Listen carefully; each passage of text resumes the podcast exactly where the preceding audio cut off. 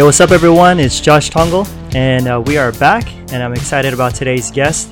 Uh, he reached out to me several months ago, and it was cool because I was already familiar with his work. And his name is Robert Schwartz. And Robert Schwartz is a regression therapist certified by the International Between Lives Regression Network.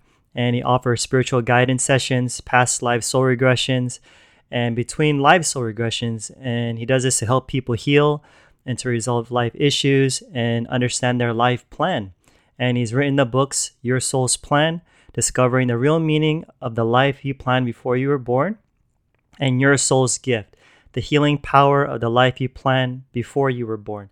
And these books explore the premise that we are all eternal souls and who plan our lives, including our greatest challenges before we were born and for the purpose of spiritual growth. So, Robert, it's good to have you on the show, man.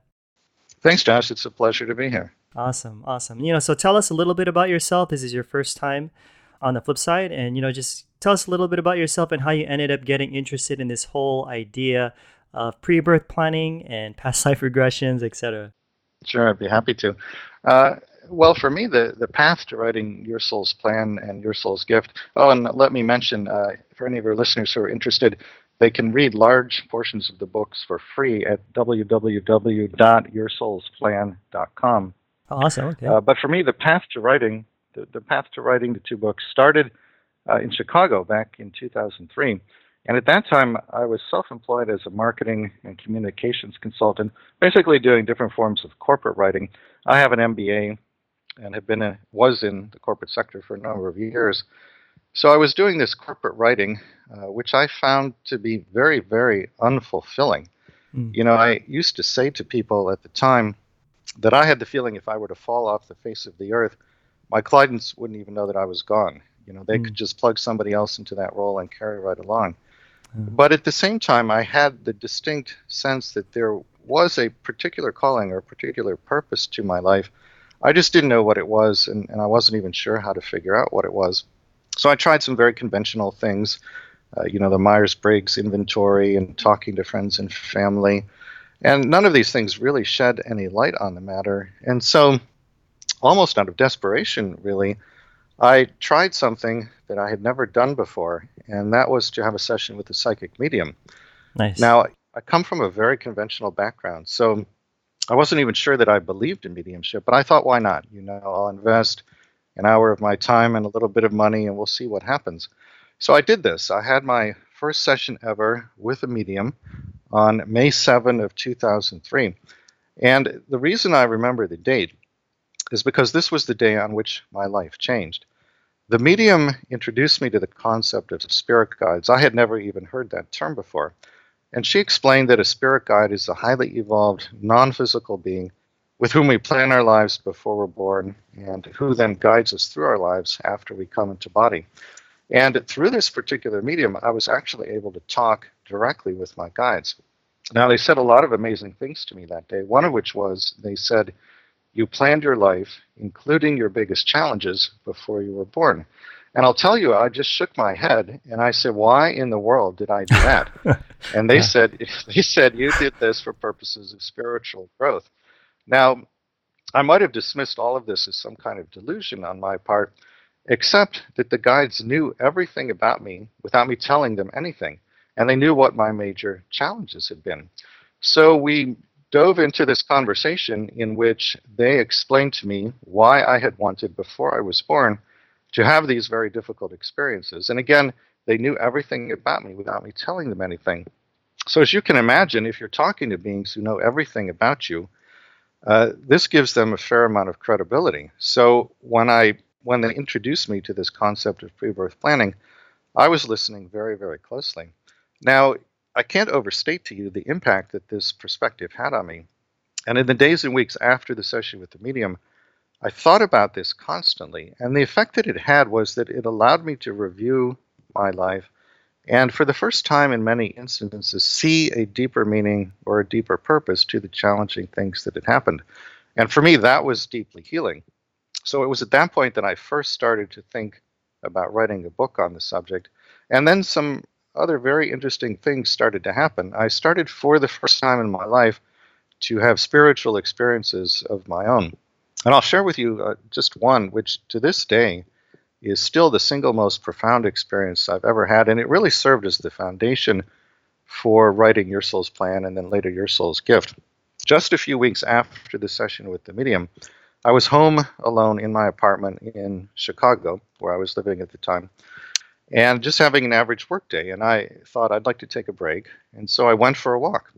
So all I was doing was walking down the sidewalk in Chicago. When all of a sudden I was overcome by this feeling of overwhelming unconditional love for every person I saw. And when I say unconditional love in this context, I don't mean the kind of love you might feel for a parent or a child or a romantic partner. This was truly an experience of divine love. It was a transcendent experience. I remember it very clearly because the first person I saw was a, a, cab driver sitting behind the wheel of his cab, waiting for a fare to come along. And I looked at this man who was a total stranger to me and felt pure, overwhelming divine love for him. And then I looked up and I saw a man's barber shop on the corner. I looked through the window and I saw the barber cutting a client's hair. Again, two total strangers, but as I looked at them, there again was this feeling of pure, overwhelming, unconditional love. Hmm. And then I turned around and I saw a young woman, a mother, pushing an infant in a stroller down the sidewalk. And as I looked at them, there was this feeling of pure, unconditional love. Everywhere I looked, every time I saw another person, this feeling was present. Now, I had never heard of anything like this or read about anything like this, but I understood intuitively what was happening, which was I was in some form of enhanced immediate communion with my own soul. So it's as though my soul were saying to me, This love is who you really are. This is your true nature. And I believe that my soul gifted me with that experience that day because when I later went on to do the research for Your Soul's Plan and Your Soul's Gift, every single pre birth plan I examined for the books, without exception, was based on great unconditional love, even when very difficult challenges were being planned or quote unquote negative roles were being scripted for other people. It was always based on great unconditional love. I think if I had not had that experience walking down the sidewalk that day, I would still have found that same result in the research, but there would probably have been this little voice at the back of my head saying, How do you know this is true? Mm. Well, I know it's true because that was my experience walking down the sidewalk that day. I had an experience of myself, my soul, as unconditional love. And this is why I can state to your listeners with complete confidence and certainty that I believe that we as souls are made literally from the energy of unconditional love because that was my experience walking down the sidewalk that day. Wow. Uh, that must have been a powerful uh, experience. You know, um, you know that's one of the things I really appreciated about your book is that, you know, it reminds us. You know, you, you said it like several times throughout. I remember, you know, to to just remember that we are love.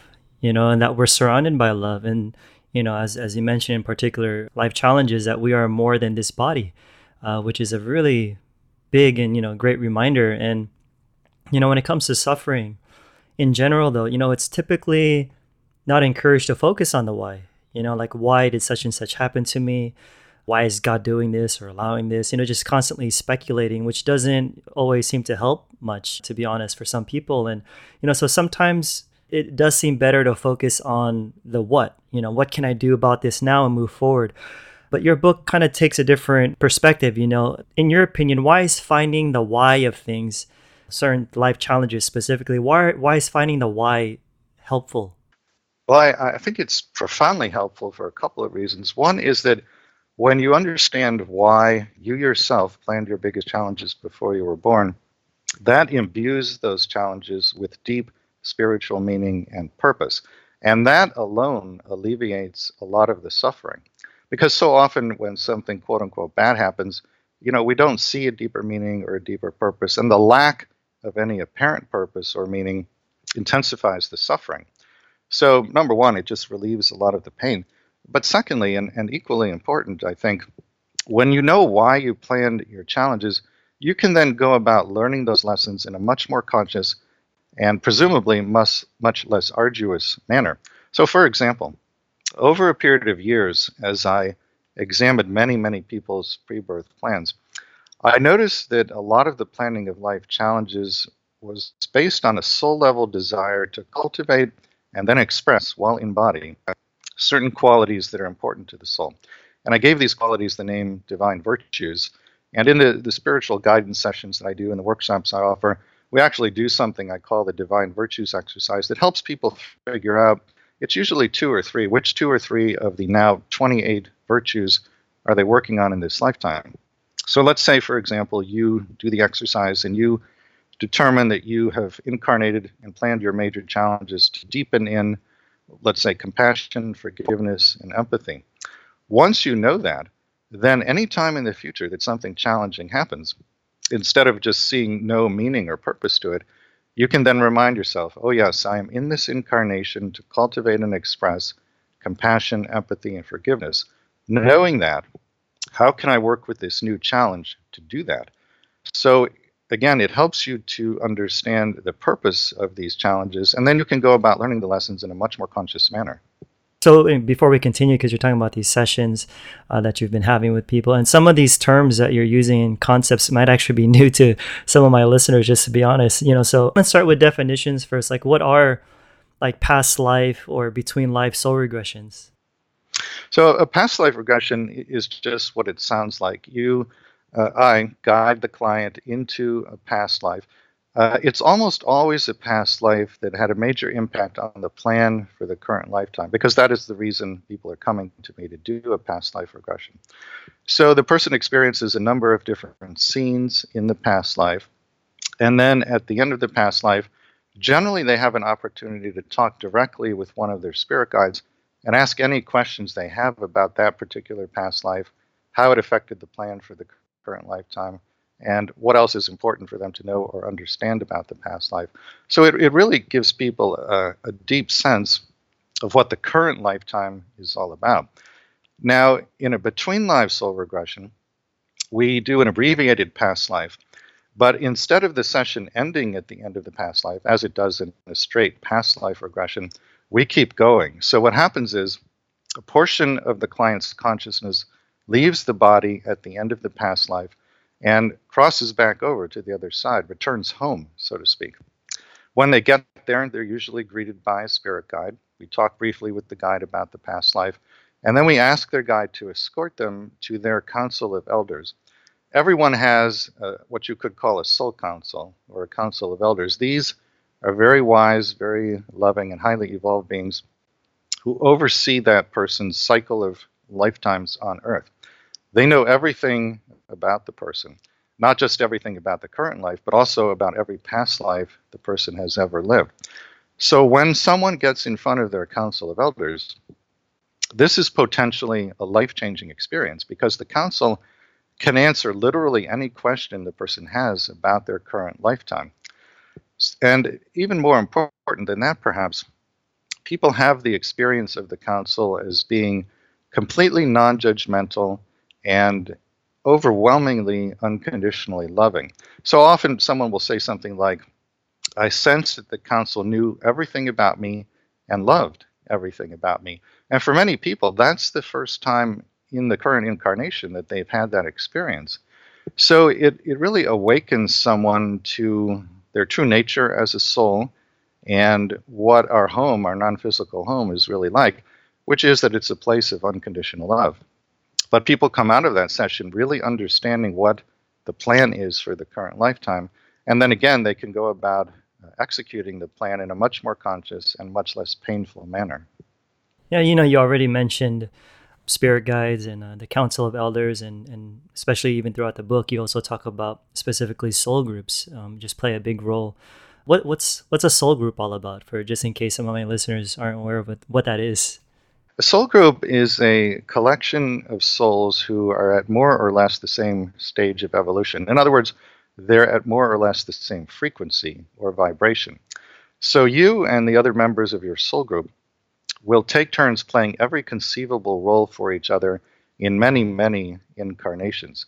You and the other members of your soul group will be, for example, mother and daughter, father and son, brother and sister, best friends, teacher and student, uh, and probably even murderer than the one who is murdered. Now, at the soul level, there's no judgment about any of these roles. They're all viewed simply as opportunities for healing and growth. So you take turns playing these different roles for each other. Basically, life here on the physical plane is a stage, and the script is created before birth.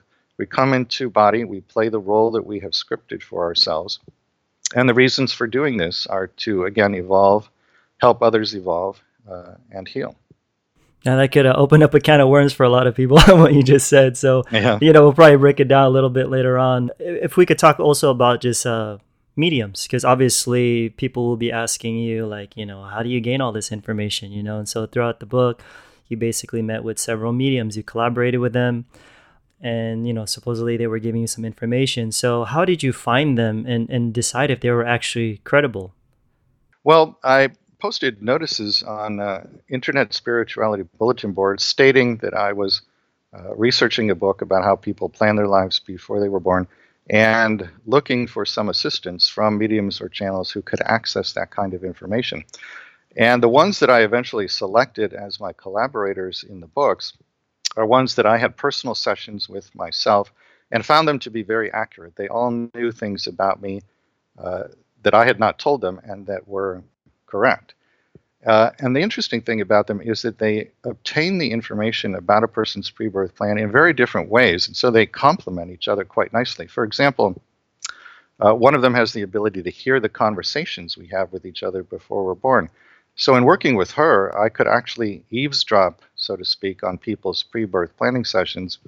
And I heard that people talking to their future parents, children, lovers, friends, enemies, if they were planning to have enemies, and I put those conversations verbatim into the books. Another one of the mediums is very good at channeling a person's soul, a person's higher self. This gave me the opportunity to interview souls directly and say, what did you plan for this person's lifetime and why did you make those plans? Another one of them is very good at talking to angels, some of whom serve as guides to people once they come into body. So I could speak with the angels or the guides directly. Now, in the new book, Your Soul's Gift, uh, one of the channels channels Jesus. So we're able to talk with him directly and ask him, what did this person plan for the current lifetime and why? So they, they get very accurate and detailed information, but they obtain it in different ways. And so we have all these very different perspectives coming forward in the book.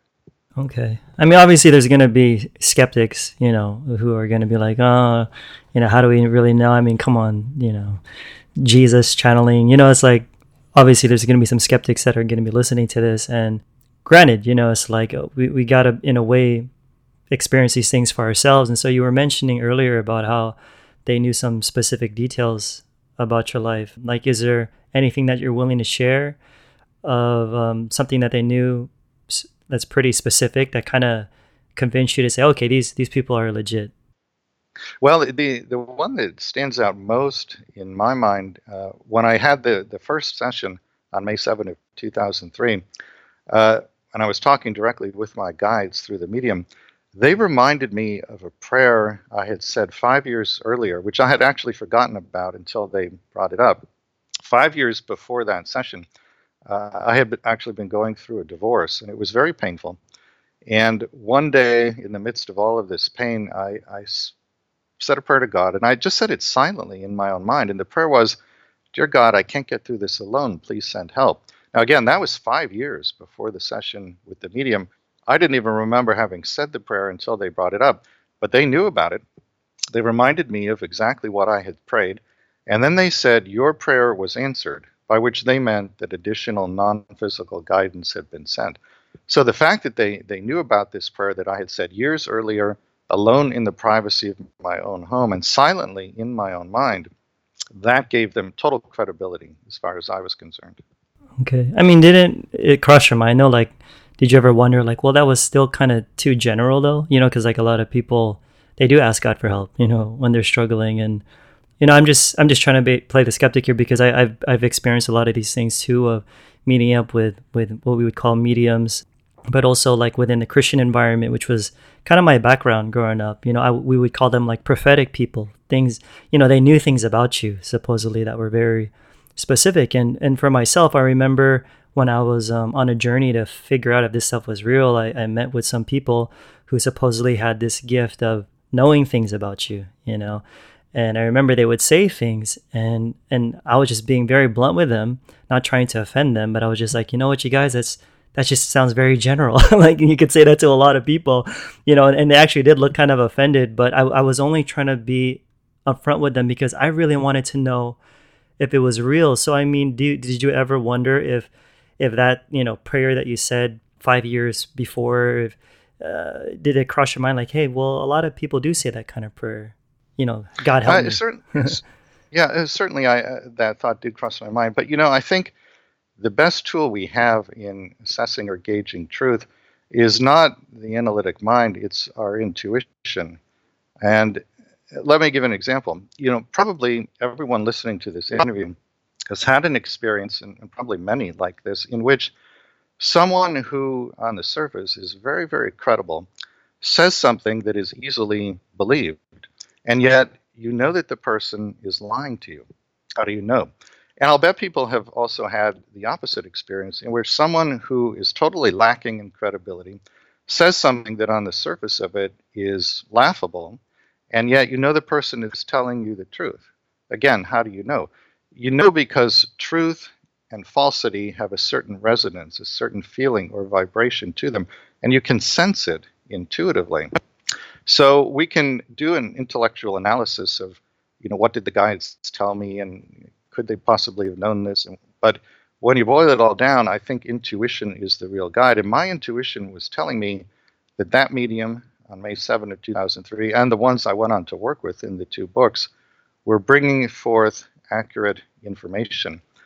Uh, and I, I, just simply had no doubt about that. So if when I talk to people who are skeptical about it, you know, I always emphasize, and I sincerely mean this, I am not trying to persuade anyone to believe what I believe. I'm not trying to talk anyone into believing that we plan our lives before we're born. I have no interest at all in doing that. And I tell people if what I say helps you, then you know pick up the ball and run with it. Apply this awareness of pre-birth planning in your own life. But if it's not helpful to you and if it doesn't have a resonance of truth to you, then you can and you should set it aside. Okay, so you're yeah you're pretty much not uh, forcing it down people's throats. You know, you're just you just give me a per, a perspective that might help people, right? So if, like if it resonates with you, run with it. If it doesn't, whatever you know so yeah, yeah. exactly i always say my my work is an offering not an attempt at persuasion and i genuinely mean that. Sure sure. And and I, and I sense that throughout your book you know just how you're just really wanting to help people. So as you do talk about like pre-birth planning like i said this this idea is probably new to a lot of my listeners. Whatever you gain from you know these mediums and the information that they uh, share to you do you did they say that every single event is planned. Like for example, like tripping on a rock, you know, or, or, getting a paper cut. I'm just talking about stuff beyond the really serious major stuff. But can we even look at the, you know, so-called little things and say, oh, I got a paper cut and this was planned, you know, like, so in your opinion, is every single event planned? No, not everything is planned, but the important things are planned. And the important things can be either big events or sometimes very small events. You know, if tripping over a rock leads to some kind of significant injury, which over a period of time allows someone to, let's say, deepen in compassion, and that's one of their objectives in this lifetime, then a small thing like tripping over a rock could very well be planned. The way I the way I understand it is that there's this very intricate and elegant intersection between free will, meaning the free will we have once we come into body, and the pre-birth plan. So the pre-birth plan basically sets up the parameters of the lifetime. Uh, and you can't do anything that exceeds those parameters. But within that, those broad parameters, you have a lot of free will. And your soul wants you to use your free will, and it takes into account the fact that you will once you come into body. So, for example, the medium I work with who uh, hears the pre birth planning conversations, she reports that when we're doing these sessions together, Spirit shows her something that looks like an incredibly vast and elaborate flowchart. Well, what is a flowchart? It's a series of decision points. If you do A, then X happens. If you do B, then Y happens. Spirit shows her this vast flowchart that, that is really beyond human comprehension. And that flowchart represents all of the decision points where the person can use their free will to go in one direction or another. Right. So it's not correct then to say that there's just a plan A for a lifetime. There is. But there's also a plan B, C, D, right. E, F, and on many and on possibilities. And, on. and that's yeah, that's the soul taking into account your use of your free will. Okay, okay. So, you know, well, let's talk about some of these things. You know, what are some of the specific life challenges that you deal with in your book? Well, it, perhaps the, the single most dramatic story is uh, in the accidents chapter in Your Soul's Plan. And I put accidents in quotes here because the premise of the chapter is that they aren't really accidents. Right. They're events that are planned yeah. by the person before birth. So uh, the story in that chapter is a woman uh, named Christina who is now in her 60s. Uh, but when I interviewed her for the book, she shared with me the following story that took place when she was in her 20s. At that time, she was employed as an administrative assistant at Pomona College in California. And one of her daily duties in that job was to pick up her boss's mail. The mailboxes were located in the basement of the building in which Christina worked. So, on one particular day, she descended those stairs to the basement mailboxes, just as she had done many, many times before. But on that day, unbeknownst to her, someone had planted a pipe bomb in her employer's mailbox. And when she inserted her hand to retrieve the mail, the pipe bomb detonated. The force from this explosion was so great that it picked her up off the ground and threw her 10 feet backwards against a concrete wall. There were six foot splinters of wood that were shot like arrows out of a bow into the wall around her. Two fingers were severed, both eardrums were ruptured, and flames from the explosion scorched her body from head to toe. When she got to the hospital, doctors actually had to hold magnets over her eyeballs to extract the shrapnel from the pipe. So we're talking here about a level of suffering that's almost unimaginable to you and me. Now, Christina's recovery took two years and 10 reconstructive surgeries. At one point in that two year period, she was lying in her hospital bed in a tremendous amount of pain when she heard a voice inside her head, a voice that was not her own. It turns out that the force from that explosion, in addition to doing a lot of damage to her body, opened up her psychic gifts. She had become clairaudient. And the voice she heard that day as she lay in her hospital bed in so much pain was one of her spirit guides. The guide said to her, You planned this. And so, of course, she said, Why? and then the guide then the guide told her, and here's what the guide said. He said, You wanted, before you were born, to have a lifetime as a gifted healer. And you knew pre birth that if you could heal yourself from the devastating effects of this bomb explosion, you would then take all of that wisdom and knowledge about healing and turn it outward in service to others. Well, this is in fact exactly what she went on to do. After she recovered from the 10 surgeries, she went back to school. She got a PhD in speech language pathology, and she set up a private clinical practice in which, by this point, she's healed literally thousands of people. She actually has the ability to go into a patient's brain energetically, meaning non invasively, and restore language processing capability in people who have lost that due to stroke or accident. So, an extraordinarily gifted healer. And the only reason she can do this is because she healed herself from that bomb explosion. Now, when I interviewed her for Your Soul's Plan, she said two remarkable things to me. The first was she said, Rob, I have completely forgiven the person who planted the bomb. Now remember, this is somebody who had magnets held over her eyeballs at the hospital. That alone is an extraordinary statement to make. But then she said something even more amazing. She said, I am deeply grateful to the person who planted the bomb. And when she says she's grateful, she really and truly means it. Now, to me, this is one of the most remarkable stories I've seen that shows what you can do with an awareness of your pre birth plan. You can easily imagine that she could have chosen to be bitter and angry for the rest of her life. She could have chosen to track down the bomber and take revenge. But because she came into this awareness of her pre birth plan and really worked with it over a period of years, it didn't happen overnight. She eventually got to that place of complete forgiveness and then that place of complete gratitude. Now, her story is unusual in that it's a bomb explosion, but she herself is not unusual. If she can do that after what she went through, then you and I and everyone listening to this interview can do it no matter what our challenges have been. We can all work with an awareness of our pre birth plan to get to that place of forgiveness and then that place of gratitude. That's how powerful this perspective can be. Hmm. So it just gave her her crazy experience some sort of uh, some meaning then you know that it wasn't for nothing very much so oh, yeah. that's that's tough though you know i could imagine like oh my gosh like how do you do that and then even having the heart to to forgive um, the person who who did that and you know so it's in a way i get that you know it's true that we learn things by contrast where the the healed becomes a healer you know like we tend to uh, help those who can relate to our own struggles, you know. And um, you you do focus a lot on suffering, which you know honestly it could be a very sensitive topic for a lot of people. You know, so so I'm gonna ask some possibly tough and, and maybe even some uncomfortable questions for the sake of our listeners, because I'm sure honestly, Rob, there's gonna be a lot of these questions that will pop up in people's minds as we go along. You know, and as you might know, the the problem of evil and suffering is one of, if not the biggest argument against the existence of God, or at least the existence of a good God, right? If you do believe that there is God. Um, so I just want to make sure we don't ignore the elephant in the room if it is true that we do plan out our lives, because sometimes it just looks like there's just straight up senseless suffering going on in the world where there's innocent people starving and dying, babies every day. It's like, I get it, you know, like there's stories where they're very positive, but there's some cases where some of the, these life challenges don't seem to have a positive uh, result, you know, at least from our perspective. You know, I, I do appreciate the fact that, you know, through all these life challenges, you do make a distinction that it's not about God punishing people.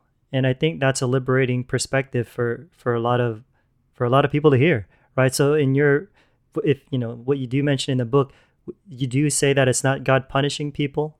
Yes, it, it's my understanding that uh, we are free to plan any kind of challenge we would like to experience on the physical plane, but we are not forced or required in any way to do so. And it's never a punishment. Yeah, because it's a very common thing. When I used to suffer and back in the day, I'd be like, "Why God?" you know, I know there's a lot of people who believe in God.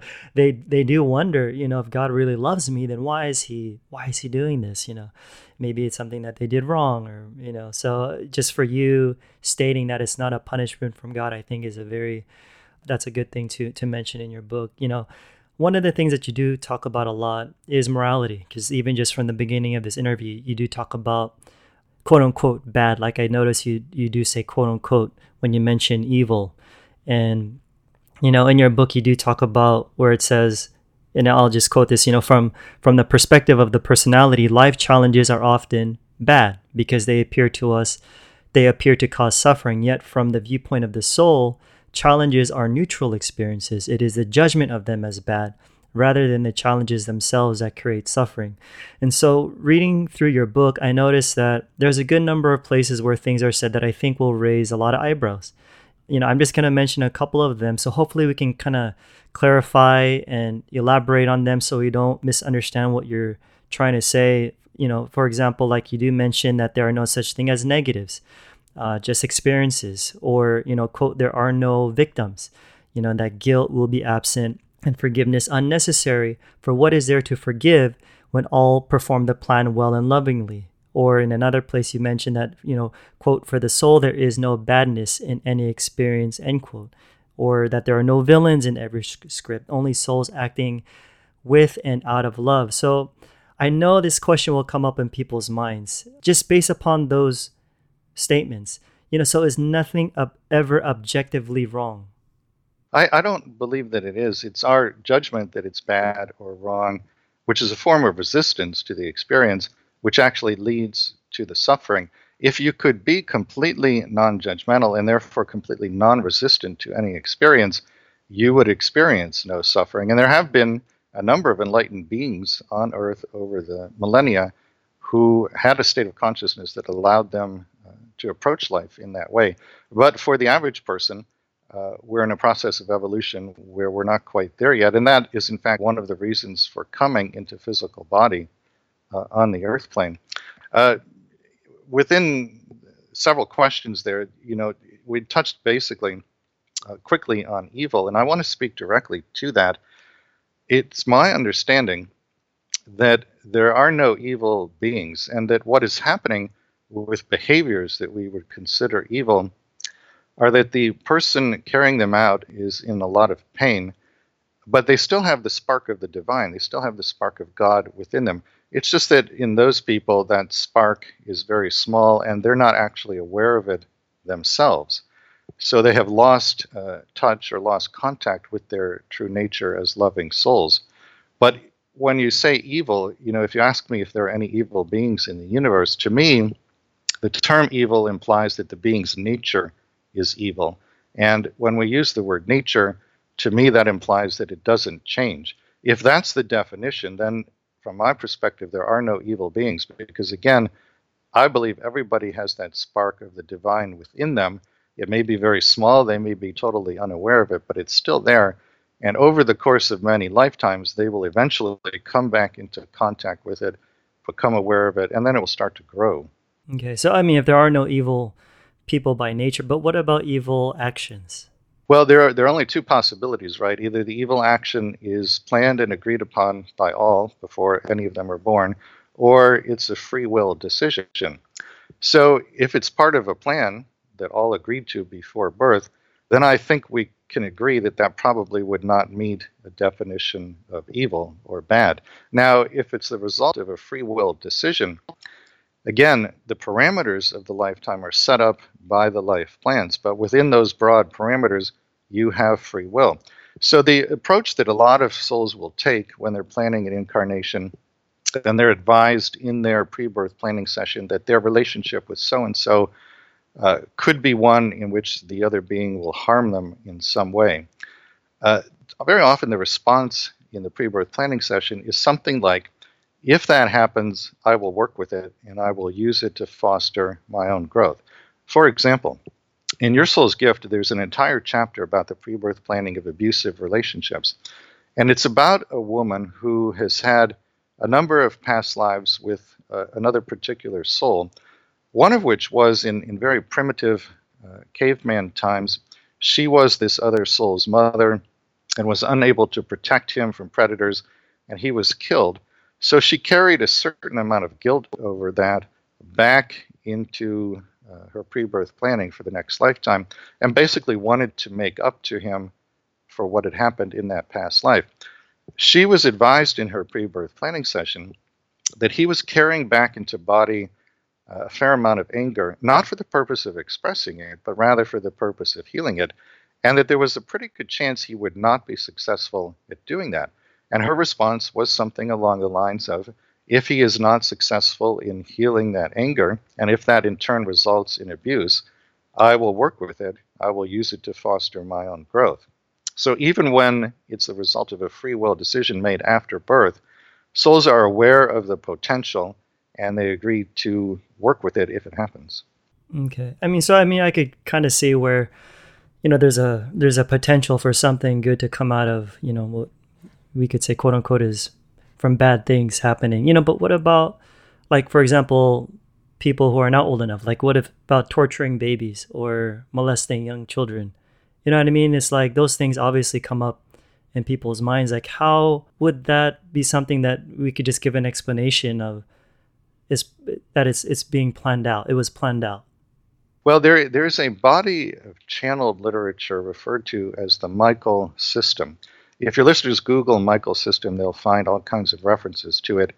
Uh, Michael here does not refer to Archangel Michael. Michael, in this context, refers to a group consciousness, a collection of beings who have taken together the, the name Michael. So Michael channels information about soul age and breaks soul age into, I think it's five or six different categories, ranging from uh, infant to young to middle age to old. And according to Michael, souls will incarnate in very particular areas of the earth and take on very specific kinds of challenges depending upon their soul age. So when you talk about innocent babies suffering or starving, for example, Michael says that the youngest souls will often choose to incarnate in a place like Africa because they're interested in exploring issues of survival on the physical plane. So, uh, a child who is starving to death in Africa, that is very likely to be one of these young souls who has just come in here for a very short lifetime on Earth and wants to see what survival on the physical plane is all about. And then when you move up to somewhat older, we'll say young but no longer infant, Those souls, according to Michael, are interested in exploring issues of power.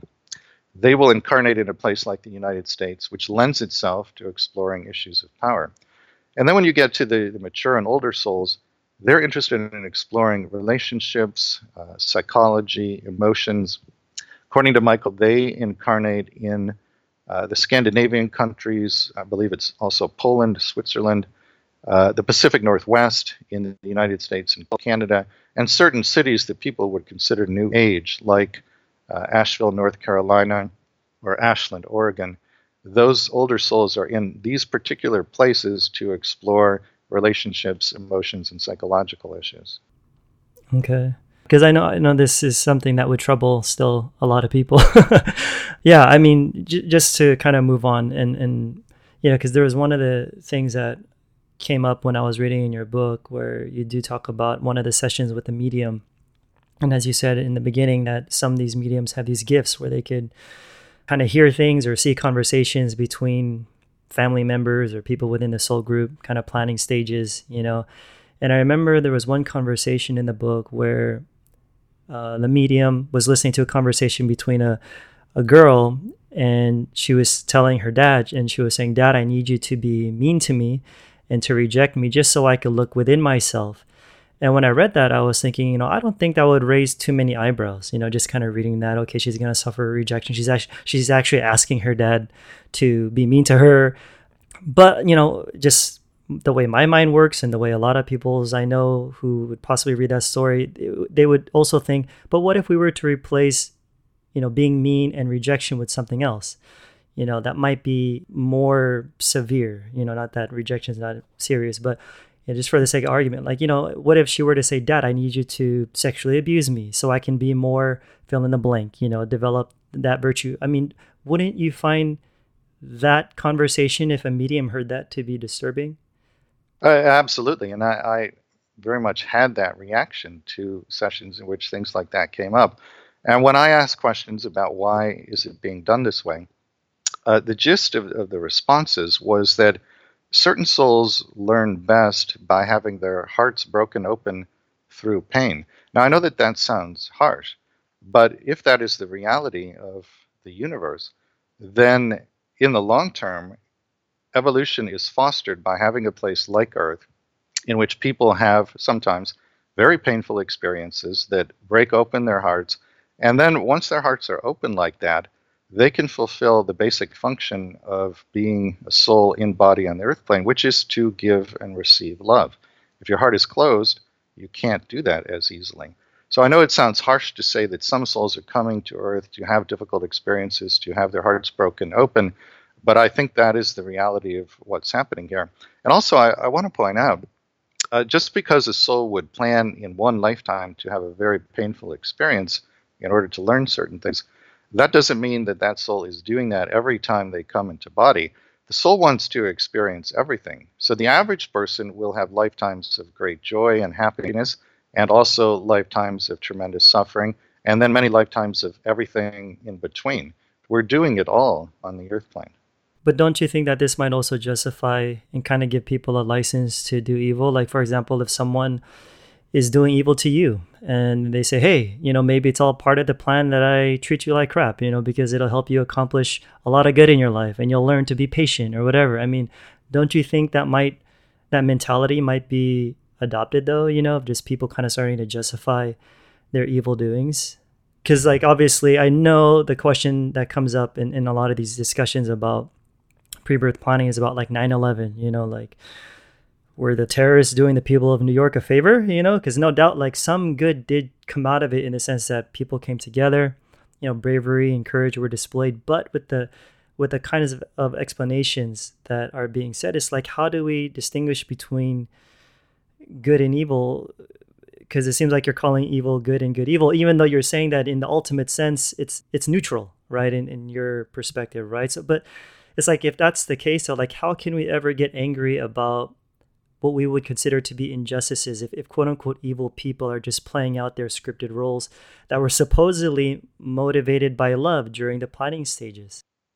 Well, it's a very good question, and, and one that I asked a number of times in the channeling sessions we did for the books. Uh, most of the discussion on this subject I had with Jesus through the channel I talked about earlier, that channels him. And his response was always that uh, even if it's part of the pre birth planning, uh, you still have to take responsibility. You're still responsible for any quote unquote negative behaviors. And even if it's part of the planning, you can still accrue karma uh, through those sorts of behaviors. So, what, what will usually happen in the planning is that a soul will want to learn certain lessons. Let's say the soul wants to deepen in compassion. And the soul feels that it would do this best by going through some form of suffering, some form of abuse at the hands of another. So there will be another soul in that person's soul group who is carrying back into body certain unhealed energies from past lives, things like anger. And the plan will be that they will form some kind of relationship together, and there will almost certainly be some expression of anger or abuse, which leads to suffering on the part of the first soul. But the plan is never for it to go on indefinitely and never for the person who's suffering the abuse to agree to endure it indefinitely. The plan will be that the person suffering the abuse will endure it for some period of time in which they're deepening in compassion or whatever the virtues might be. And the hope is that the soul who's carrying out the abuse will heal the unhealed energies and the abuse will eventually stop. Now, if that doesn't happen, then the plan is for the soul suffering the abuse to marshal the internal resources, uh, take a stand, and if need be, walk away, leave the relationship.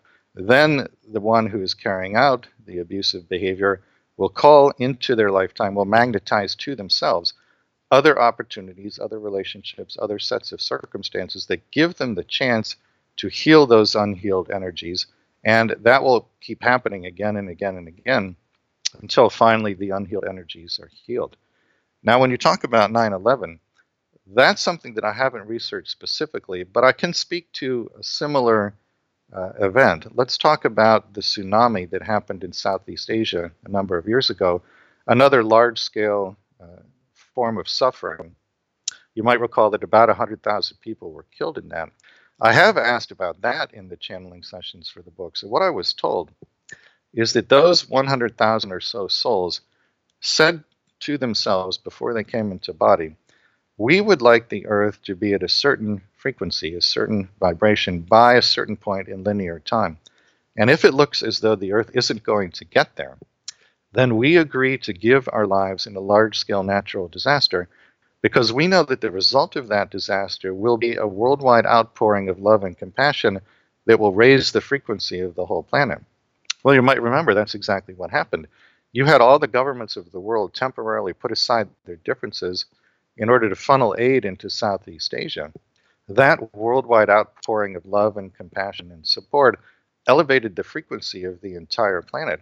And that was exactly what those souls wanted to accomplish. So, you know, there's an old saying where you stand depends upon where you sit.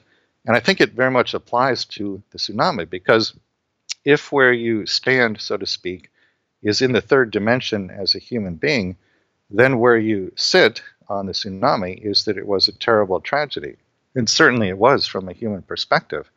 But if you're, say, a spirit guide in the fourth dimension, if that's where you stand, then where you sit about the tsunami is that it was a great blessing to the world. So there you have two diametrically opposed perspectives, and both are correct from the viewpoint of the third or the fourth dimension. So it's kind of like a two-edged sword, you know, because I remember like back in the day when I would hang out with some uh, like some Christian friends, and you know they would talk about the tsunami or just other uh, natural disasters, and you know so there, you'd have some people in one camp say it's a judgment from God, it's a punishment, right? Which you probably don't hold to, but um, that's what some people would say. And then there are, there's these other people who would say, no, it comes from God because God's in control of nature. And but I could also see on how even that uh, turned off a lot of people, even when they did claim that it came from the hands of a loving God, because they would think, why would God do that? you know, it's like um, I get what you're saying, but I also could see the other side of how it could turn people away. You know, and say, I don't want to worship that kind of God, or um, you know, even people who even read the Bible and they see a lot of the the violence being justified because they would say, well, people, you know, did genocide and infanticide in the Old Testament on behalf of God, you know, so there was a good plan. And it's like, uh, I, I could see on how that could backfire for some people and, and say, I, I don't want to worship that kind of God if he does those kind of quote unquote evil things. But I see on how what you're saying, because you're, you're having kind of this coherence with, with your different views concerning like, you know, that there is no ultimate evil. It's just from a human perspective, so to speak. But, you know, no doubt, I'm sure you've had this question come to you um, since you came out with, with your work, but like, I'm sure you've heard the whole Hitler question. I mean, would you say that Hitler was doing a favor to the Jews? Because I'm just trying to use the same language you're using and just apply it to like really serious situations about like, do you think that Hitler before his incarnation chose to be the bad guy for the benefit of other people's growth? So, in other words, the Holocaust was a good thing because people suffer and through suffering people grow. You know what I'm saying? So it's like there's there's these scenarios that people might be playing out in their minds of okay this logic is true then did we plan this out with hitler and then in the afterlife we're to thank him for making us stronger you, you get what i'm saying rob I, I absolutely do and hitler in world war ii is something that i have asked about in the channelings uh, and i'll share with you what i was told i have to preface this by saying if you read channeled literature about hitler there's a lot of contradictory information out there but i'll just share with you what i was told by a source that i trust what I was told was that Hitler's pre birth plan, believe it or not, was to be a great spiritual leader. And his soul gave him certain qualities that were intended to foster that. For example, gifts of charisma, oratory, rhetoric. In particular, as I understand it, there was actually a specific option in Hitler's pre birth blueprint for him to use his artwork to spiritually inspire people. You might know he, he was actually a very good painter. But again, we all have free will. So, what I understand happened in Hitler's case is that he grew up in, in very painful, abusive circumstances. And then later in life, because of all the pain that he was in, he used his free will to go 180 degrees in the opposite direction of what was planned. And he took those gifts from his soul, the gifts of charisma and rhetoric, and used them to do what he ultimately did. But that, as I understand it, was the opposite of what was actually intended by his soul. Now, the other question that I asked about Hitler and that people uh, often ask is, where is he now? What has happened to him? And what I was told is that he is back on the other side and is recreating as a form of self punishment his death while he was on earth, which apparently was very painful in some way. Now, this is not something that is being done to him as a punishment by God or any beings external to him he is aware of what he did while in body as Hitler, and so he's punishing himself by perpetually recreating his own painful physical death. But he is loved by God unconditionally, just as we all are, and he is surrounded by loving guides and angels who are sending light and love to him. He just can't perceive that. Now, eventually, he will perceive the light and he'll move into the light, stop punishing himself in this way, and then, presumably, at that point, he'll have some form of life review in which uh, he will very much want to make amends for what he did, and he'll plan probably a large number of lifetimes to do that. That's my understanding of what has happened with Hitler. Yeah, I think, you know, honestly, I think that would make sense for a lot of people who do believe in the afterlife and karma. You know, th- there was, if you remember in your book, you do mention like there's a rule of thumb though, like, um, if there is a particular experience that's important enough for you to ponder and to think about whether you planned it, then it's most likely you did. So, in that instance, where you're talking about Hitler kind of missing his plan, so to speak, but I mean, what about from the perspective of the suffering Jew, you know, who I'm sure this is something that they would think about and ponder why is this happening to me? You know, and they were being tortured. It's like, so wouldn't you kind of assume though that because that's such a big life challenge that with the explanations that you've been giving that their suffering was planned out with Hitler, you know, in the planning stages that, hey, if I'm going to suffer this much at this time in history, then this is something that they planned out together. And it wasn't necessarily Hitler missing out the plan because it, it was such a big thing. You know what I mean? And, and just from me reading some of the scenarios of people planning out their suffering and they're like talking to people in their soul group and say, okay, you're going to play this role yada yada yada and then you know this is going to hurt me but i'm going to go through this so don't you think because of such a serious kind of suffering like that which the holocaust was that that was according to your logic like you know it wasn't about hitler missing the plan but that was the plan well i again what i was told about hitler is that he deviated substantially from what we would call plan a but that doesn't mean that plan B, plan C, plan D were not foreseen by his soul. My understanding would be that the backup plans are foreseen, are taken into account in the pre birth planning.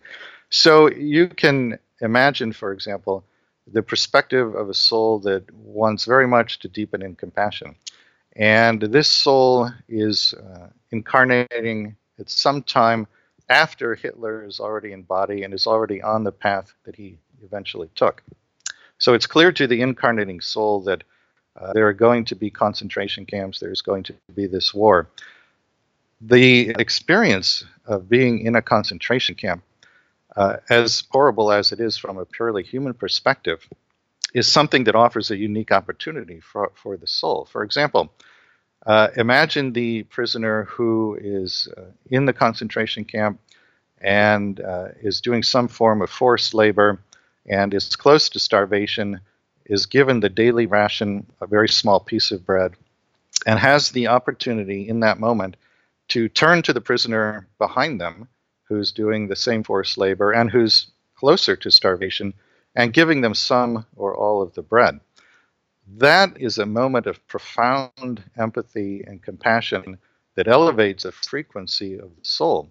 From the human perspective, we just see the terrible suffering but from the soul perspective, the suffering is very, very brief. It's here and it's gone, like a clap of thunder.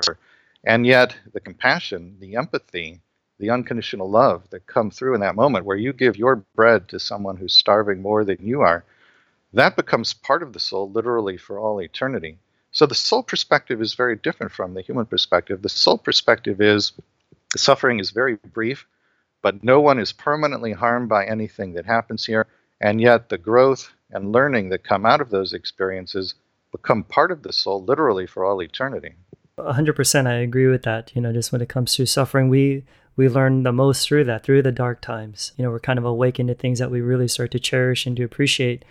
And I, I think the thing that's hard for a lot of people to to swallow with this perspective though is concerning the whole like roles of the the quote unquote bad guy. Like let's just say Hitler is in a sense that wasn't his his plan to be the the bad guy. He was supposed to be the good guy, but he screwed it up. You know, but then there are other just scenarios that there are people who play the quote unquote bad guy and you know, I'm not trying to make it too heavy, Rob. It's just these these things pop up when I was reading your book, even like the recent Florida shooting. You know, I was even watching uh, Dr. Phil the other day where this brother molested his sister and you know it's like in the the conversations i was just like replacing the conversations from your book with these scenarios and i was thinking oh did the brother tell the sister or did the sister tell to the brother in the planning stage hey i need you to molest me so i can grow or you know or like is the florida shooting a gift that kind of language i think would make a lot of people uncomfortable you know because it's so severe not to downplay, but you know, I, I think people would understand what I'm trying to say if I if I talk about a scenario where I tell my dad, hey, just treat me bad so I can grow. But I'm like, yeah, that won't raise eyebrows. But once again, it's like when you put something a little bit more serious, it would start to raise eyebrows. And I know what you're saying because you're talking about how, from the soul perspective, these things are short. You know, it's like, you know, the suffering is temporary and things are, are seen differently from a soul perspective. Yeah, let me let me share with you a, a story that speaks to that. Uh, a number of years ago, in my uh, private practice, I was working with a woman who shared the following uh, true story with me. Uh, years earlier, she had been married, and while married, she and her husband had two sons, and then they got divorced. And then, sometime after the divorce, when both of the sons were in their early teens, the the then ex-husband murdered the two sons and then killed himself. And within a very short time of this tragedy happening, this woman's psychic gifts opened up. She became both clairvoyant and clairaudient. She started to see and talk to her two sons, who were now back in spirit. Of course, the first question she asked them was, How in the world did this happen? And they said, Mom, all of us, including Dad, planned this before any of us were born. And then, of course, she said, "Well, why in the world would I have agreed to such a plan?" And and they and they said, and I quote, "Because you wanted to come into a greater knowing of your strength and power." Coming into a greater knowing of your strength and power is one of the virtues. We could just call it strength. That was her pre birth plan. From the level of the personality, it's almost inconceivable that someone would want to go through a tragedy like that just to become aware of their own strength and power. But again, the soul level perspective is very different. And that's the perspective her two sons were trying to communicate to her that from the soul perspective, her increased self awareness of her own strength and power was so important that it was worth going through this very, very extreme form of suffering. That's what her two sons told her. Yeah, I mean, but from the soul perspective, though, did the husband fulfill his loving role by murdering his kids, though? Well, we don't know for sure because we don't know specifically what the plan was. It is possible that he did fulfill his role exactly as everyone scripted it. It's also possible that it was one of these situations, which are very common, in which the soul brings in unhealed energies for the purpose of healing them, but the potential for expression of the unhealed energies, the potential for tragedy is known, and everyone involved says, All right, we agree to accept the risk because if it ends in tragedy, we know that it will foster our growth in this way and this way and this way. It could really be either of those scenarios. Right, right. And, and I get it. You know, I, like I said, I, I don't think there's going to be too many people struggling with the whole idea of, you know, people be, being the victims, um, you know, of suffering. And, but then again, it's like, it's, it's the other way around where it's the abuser is supposedly the good guy at a soul level. I think that's to be tough for some people, to be honest. And, I've had many out of body experiences, and and I'm I'm aware though that there are astral entities who also give false information. You know, because I've heard also different conversations of people who talk about soul contracts and they actually contradict stuff that you're saying you know and they're actually uh, getting information from mediums and i'm like all right they're channeling so and so and then uh, you know robert's learning stuff from his uh, his mediums that he considers credible, but yet they're kind of contradicting each other.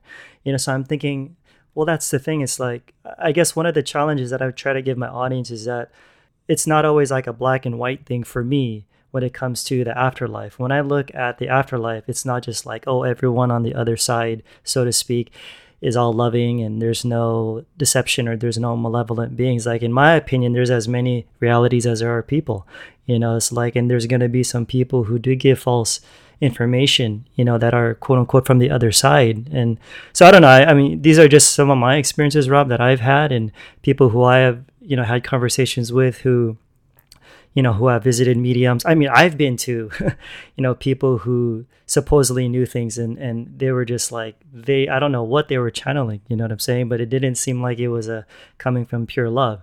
You know what I mean? It was more manipulative. So I'm not here to say that I'm accusing you of that. It's just more of I'm just willing to challenge these things because ideas have consequences. And like I know you were saying that you're not here to persuade, you're just here to make an offer. And I get that. This is why I'm having you on the show even after I read your book and there's a lot of things that I that I like, you know, that you shared in your book is just I just know that this is going to be a lot for people to swallow who are going to be hearing this for the first time. And I really appreciate, you know, your your patience and you know trying to elaborate things for me and for my audience. And you do talk a lot about growth, and that's something for sure that I can 100% vouch for through my suffering and even growing up with a Christian background. In a way, a lot of the stuff that you're saying is not new to me or to I know a lot of Christians because the language is pretty similar I mean, the language, it's just a language that's a bit different. I mean, so instead of saying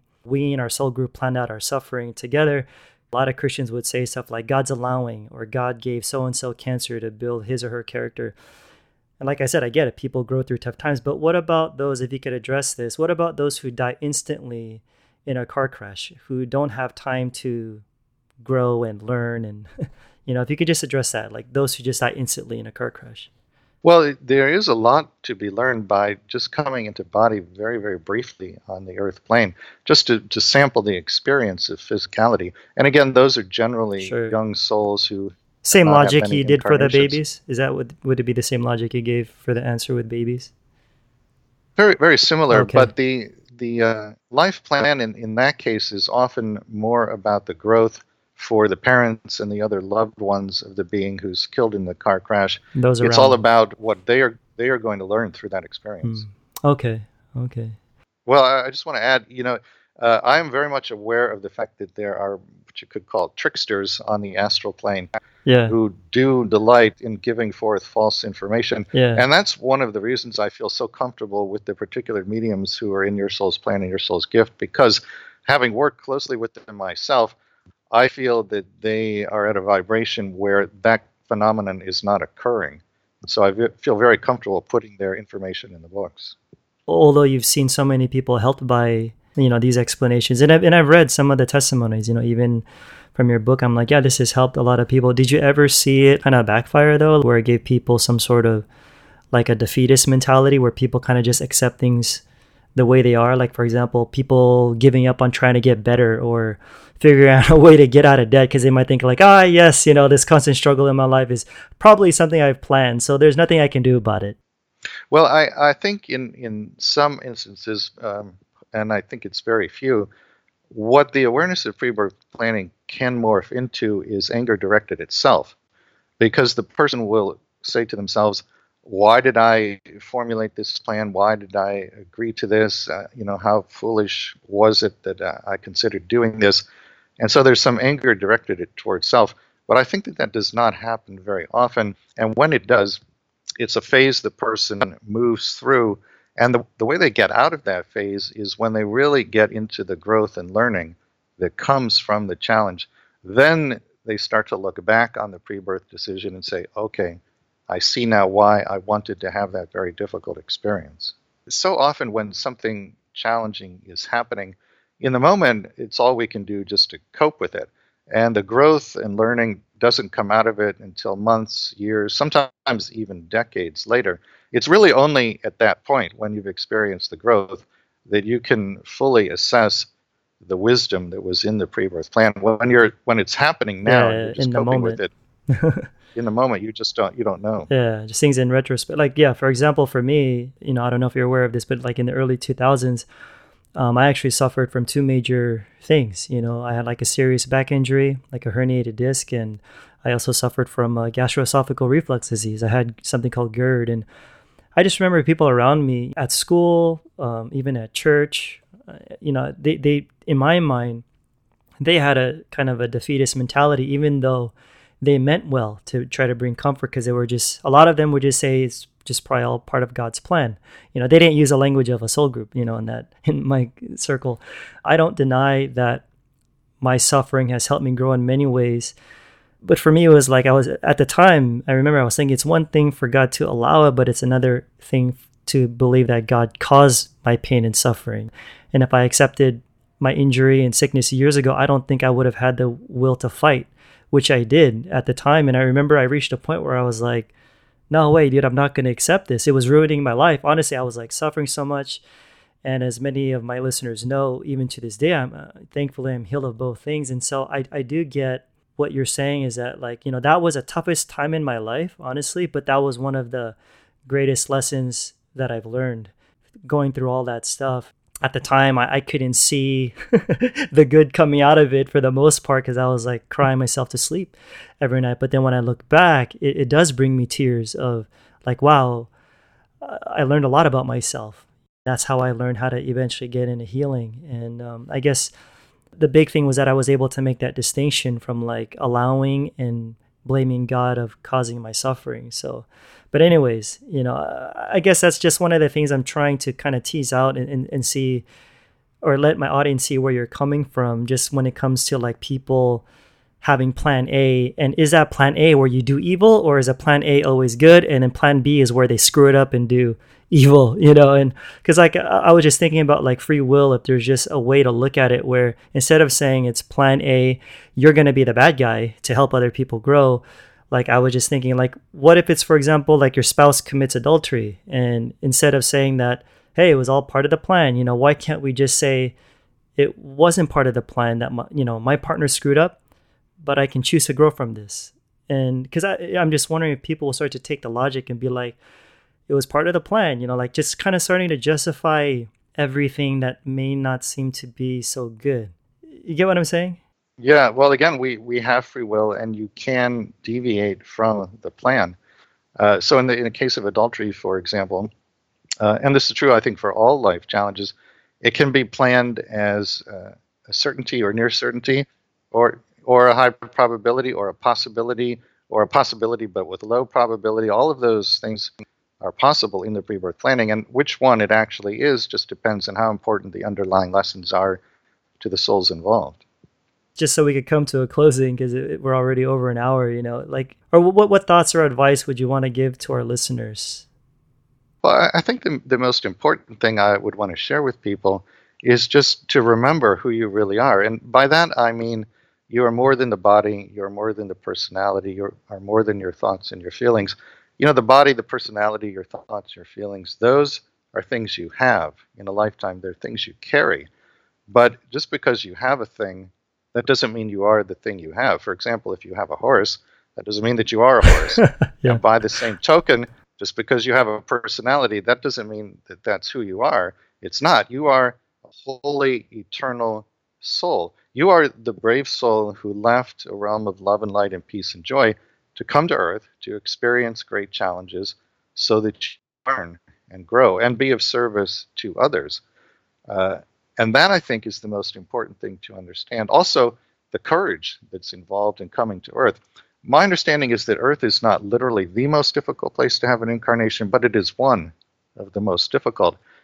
So, anyone listening to the simple fact that you are here in body on planet Earth makes you among those courageous beings in the universe because many beings will not have the courage to come here. So recognize the courage that you showed by coming into body and respect and honor yourself for having that courage. That's good advice. So, so what's next for you, Robert? Are you writing a new book? Well, uh, I travel. What I am writing a new book. Uh, I think it's still several years away from completion. Uh, and along with that, I, I, do a number of workshops traveling around uh, the US and Europe and Asia. The schedule is on the event, events page at yoursoulsplan.com. And uh, of course, a lot of private sessions, mostly between lives regressions, in which we are asking people's council of elders what was planned for this lifetime? Why did this person make those plans? What are the underlying lessons? How is the person doing and learning those lessons? And how can they do better? That's very much the focus of the between lives regressions. So it's all of these different things writing, workshops, private practice, uh, all focused on bringing forward an awareness of pre birth planning. Awesome. So your website is once again, it's yoursoulsplan.com. Yoursoulsplan.com. Cool. And uh, his he's on Facebook and he's also on Twitter. So be sure to check out Robert's books, Your Soul's Plan and Your Soul's Gift on Amazon.com. And if you like listening to audiobooks, you could actually download his book for free on audible.com with just a free 30-day trial just so you could check it out. Just go to audibletrial.com slash flipside and want to help keep the show going, you can go to patreon.com slash Joshua Tongol. Once again, you guys, if you just got two minutes to spare, if you could just write a review on iTunes, um, I'd really appreciate it because it'll help more people discover the show. And of course, please share this interview with your friends. I'm sure it'll bring up a pretty good discussion. So, Robert, I really appreciate you sharing your thoughts and experiences, and just most of all, your your heart and just wanting to help people. I, I sense it throughout your book. You're just a person that just really wants to help people on this journey. So, thanks so much for being on the show. It's been a pleasure. Happy to be here. Awesome. So, alrighty, guys. Once again, thanks for listening, and I'll catch you guys on the flip side. I'm out. Peace.